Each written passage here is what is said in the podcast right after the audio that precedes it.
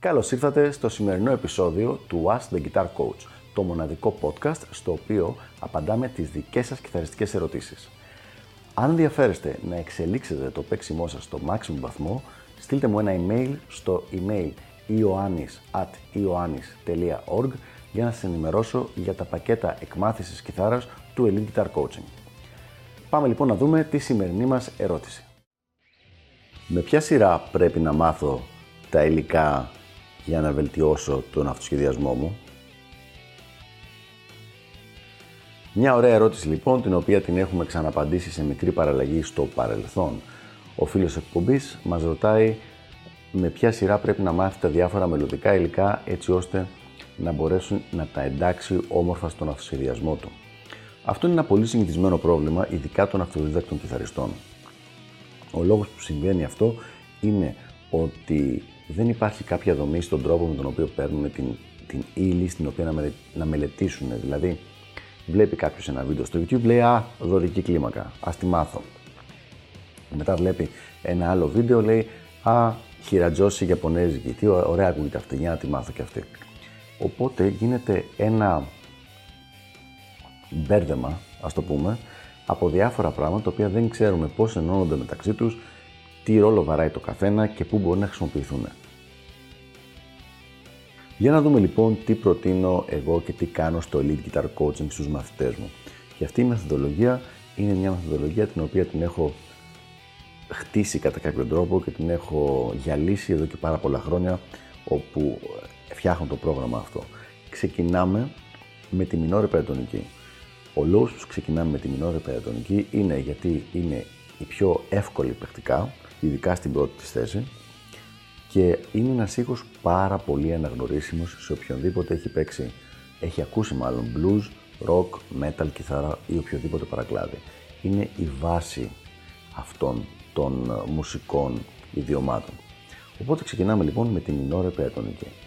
Μόλις ο κιθαρίστας μάθει καλά τις θέσεις και τις πέντε θέσεις της μινόρε περατονικής, μετά προσθέτουμε μία νοτούλα η οποία είναι η ύφεση 5 το διάστημα ύφεση 5 και γίνεται αυτή η κλίμακα, γίνεται τώρα πια η blues κλίμακα. Η blues είναι μια μινόρη περατονική με ύφεση 5.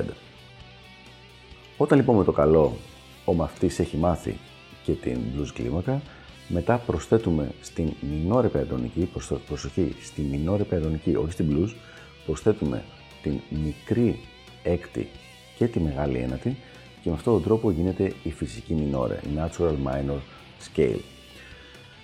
Με αυτόν τον τρόπο μαθαίνει τα σχήματα της φυσικής μινόρε κλίμακας σε συνδυασμό με τη μινόρε πεατονική. Κάτι πάρα πάρα πάρα πολύ χρήσιμο γιατί η συντριπτική πλειοψηφία των σόλο που θα μάθει ο κιθαρίστας αυτός θα συνδυάζει τη μινόρε πεατονική κλίμακα με κάποια άλλη, πάρα πολύ συχνά τη μινόρε που έμαθε μόλις ή αλλιώς κάποιες άλλες που θα πούμε παρακάτω. Οπότε λοιπόν ως τώρα η σειρά είναι μινόρε πεατονική, μετά blues και μετά φυσική μινόρε. Όταν λοιπόν κάποιος θα έχει μάθει αυτά τα τρία βασικά υλικά, ήρθε η ώρα να δώσουμε κάτι λίγο πιο ανοιχτό στον ήχο, δηλαδή κάτι που να έχει λιγότερες νότες ανά οκτάβα. Και αυτό είναι το μινόρε 7 αρπέτζιο. Το μινόρε 7 αρπέτζιο είναι μια μινόρε πεντατονική χωρίς την εντέκατη, χωρίς την τέταρτη βαθμίδα. Άρα λοιπόν, εκεί που είχε 5 νότες ανά οκτάβα, τώρα έχει 4 και είναι ένας ήχο πιο ανοιχτός, λίγο πιο, λίγο πιο μοντέρνος, είναι ο πιο απλός τρόπος να το εξηγήσω. Αυτό είναι λοιπόν το επόμενο πραγματάκι, το οποίο συνδέεται πάρα πολύ όμορφα με αυτά που ήδη ξέρει, λόγω της σχέσης της μινόρε 7, του μινόρε 7 αρπέτζιο με τη μινόρε πεατονική. Δηλαδή, όπως είπαμε, το μινόρε 7 αρπέτζιο είναι μια μινόρε πεατονική χωρίς την τέταρτη, άρα από τη στιγμή που ο μαθητής ξέρει ήδη τη μινόρε πεατονική, απλά αφαιρώντας την τέταρτη, έχει το μινόρε 7 αρπέτζιο.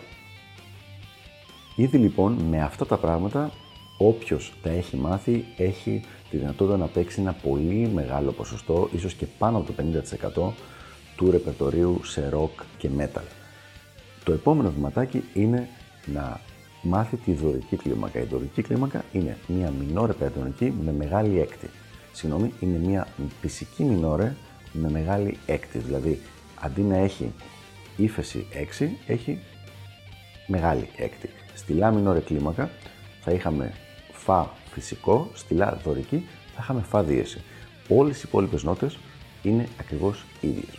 Οπότε λοιπόν, με αυτόν τον τρόπο, όπως βλέπετε, συνδέουμε πάρα πολύ το κάθε υλικό με το επόμενο, ώστε να καταλάβει ο μαθητής ότι τα παίρνω από την αρχή. Έχουμε τη μινόρε πεντατονική. Αν τη προσθέσουμε την ύφεση 5, τώρα έχουμε την blues, καινούργια κλίμακα. Αν στη μινόρε πεντατονική προσθέσουμε την ένατη και τη μικρή έκτη, τώρα έχουμε τη φυσική μινόρε.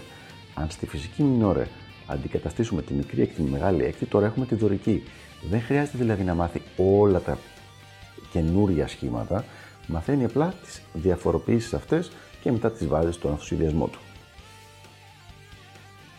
Όταν λοιπόν με το καλό έχει μάθει τη δωρική κλίμακα στις 5 θέσεις όπως είπαμε, το επόμενο βήμα είναι να μάθει την modal πεντατονική της δωρικής που είναι η δωρική πεντατονική, η οποία είναι μια μινόρε πεντατονική με μεγάλη έκτη αντί για μικρή έβδομη. Πάλι λοιπόν μία νότα διαφορά από τη μινόρε πεντατονική, τη μαθαίνει λοιπόν και αυτή την κλίμακα. Και μετά από αυτό και τέλος για το ουσιαστικά για, τον πρώτο, για τους πρώτους 18 μήνες παίξήματος είναι η, το triad, το minor triad, δηλαδή η τριάδα, οι minore τριάδες. A, αν μιλάμε για τονικότητα σε λα, θα είναι λα, ντο, μη και με, τις διαφορετικ... με τους διαφορετικούς ε, τρόπους παίξήματος και με τις διαφορετικές θέσεις τους. Με αυτή τη μεθοδολογία λοιπόν που μόλις εξήγησα, μέσα στον πρώτο 1,5 χρόνο, ο κιθαρίστας, ο καινούριο μαθητής, έχει μάθει ήδη 7 διαφορετικά μελωδικά υλικά τα οποία τα ξέρει και σε όλη την ταστιέρα και τον συσχετισμό μεταξύ τους και μπορεί να αλλάζει από το ένα στο άλλο χωρίς να χρειάζεται να αλλάξει θέση πάνω στην κιθάρα γιατί τα ξέρει όλα σε όλες τις θέσεις. Αυτή λοιπόν είναι για μένα η καλύτερη σειρά με την οποία διδάσκουμε τα υλικά αυτοσχεδιασμού για ανθρώπους που παίζουν rock, metal, fusion είναι νομίζω ο πιο καλός τρόπος για να ξεκινήσει κάποιος. Η αλήθεια είναι ότι αυτός ο τρόπος δεν είναι γενικότερα και παγκοσμίως ο πιο διαδεδομένος. Είναι αυτό που έχω δει εγώ προσωπικά από τη δική μου εμπειρία ότι δουλεύει καλύτερα. Αν κάποιος παίζει κάποιο άλλο είδος μουσικής, για παράδειγμα, κιθαρίστες οι οποίοι ασχολούνται με την jazz ή θέλουν να ασχοληθούν με την jazz, για αυτούς είναι πιο σημαντικό το να ξεκινήσουν μαθαίνοντας και τη ματζόρε κλίμακα αρκετά νωρίς. Μια κλίμακα η οποία στη rock μουσική τη βλέπουμε αρκετά αργότερα γιατί είναι αρκετά πιο σπάνια. Και επίσης το να ξεκινήσει κάποιος με τη ματζόρε του δίνει το πλεονέκτημα ότι κάνει πιο εύκολα το συσχετισμό με τη θεωρία, καθότι η συντριπτική πλειοψηφία της θεωρίας αναλύεται σε σχέση με τη ματζόρε κλίμακα. Αλλά όσο, μιλά, όσο μιλάμε για κάποιον κιθαρίστα ο οποίος έχει τις βάσεις του και δεν είναι απαραίτητα τις παιχτικές, μπορεί να είναι απλά τις ακουστικές, δηλαδή το τι μουσική ακούει και του αρέσει στη rock μουσική, τότε πάλι προτείνω τη μεθοδολογία που μόλις ανέλησα σε αυτό το βίντεο. Αυτά λοιπόν για το συγκεκριμένο θέμα. Ελπίζω να βοήθησα. Μην ξεχάσετε να αφήσετε τις ερωτήσεις σας και τα σχόλιά σας κάτω από το βίντεο και θα προσπαθήσω όσο μπορώ να απαντήσω. Όποιες άλλες ερωτήσεις έχετε για μελλοντικό επεισόδιο ή στείλτε μου στο email μου ή γράφτε τις επίσης από κάτω και τα λέμε στο επόμενο επεισόδιο του Ask the Guitar Coach. Γεια χαρά!